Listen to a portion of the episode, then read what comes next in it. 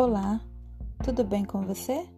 Seja bem-vindo ao Poder do Alto Amor, podcast que reúne textos, reflexões e dicas que te ajudarão a descobrir o real poder do amor próprio.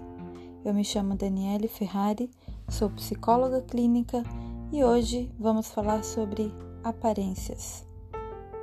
Eu vou ler um texto da Marta Medeiros, é uma crônica e se chama A Grama do Vizinho. A grama do vizinho. Ao amadurecer, descobrimos que a grama do vizinho não é mais verde coisíssima nenhuma. Estamos todos no mesmo barco. Há no ar certo queixume sem razões muito claras. Converso com mulheres que estão entre os 40 e 50 anos todas com profissão, marido, filhos, saúde, e ainda assim elas trazem dentro delas um não sei o que perturbador, algo que as incomoda, mesmo estando tudo bem. De onde vem isso?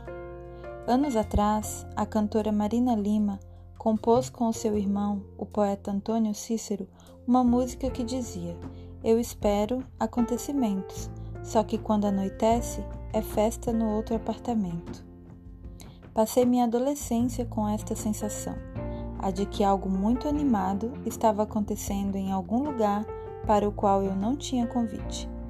É uma das características da juventude, considerar-se deslocado e impedido de ser feliz como os outros são ou parecem ser. Só que chega uma hora em que é preciso deixar de ficar tão ligada na grama do vizinho. As festas em outro apartamento são frutos da nossa imaginação que é infectada por falsos holofotes, falsos sorrisos e falsas notícias.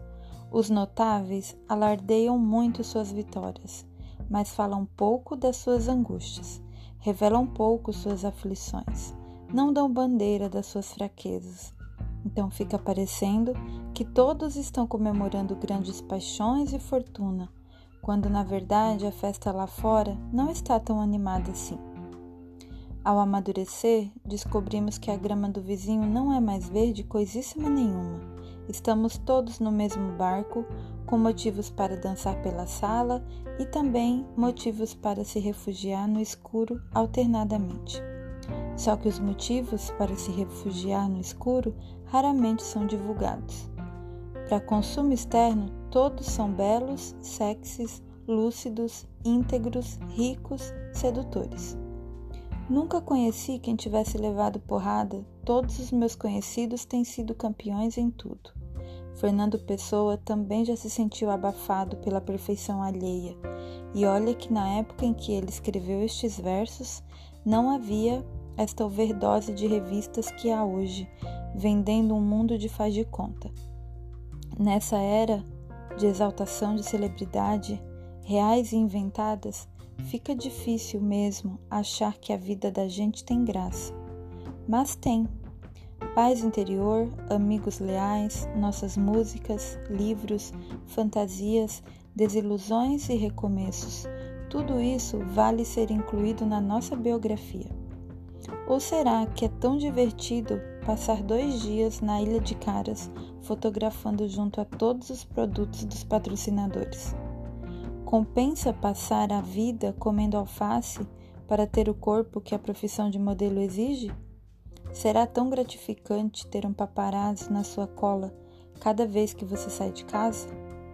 Estarão mesmo todos realizando um milhão de coisas interessantes enquanto só você está sentada no sofá pintando as unhas do pé? Favor não confundir uma vida sensacional com uma vida sensacionalista. As melhores festas acontecem dentro do nosso próprio apartamento. É isso. Espero que você tenha gostado dessa reflexão. Eu vou ficando por aqui. Um beijo para você cheio de autoestima e até a próxima.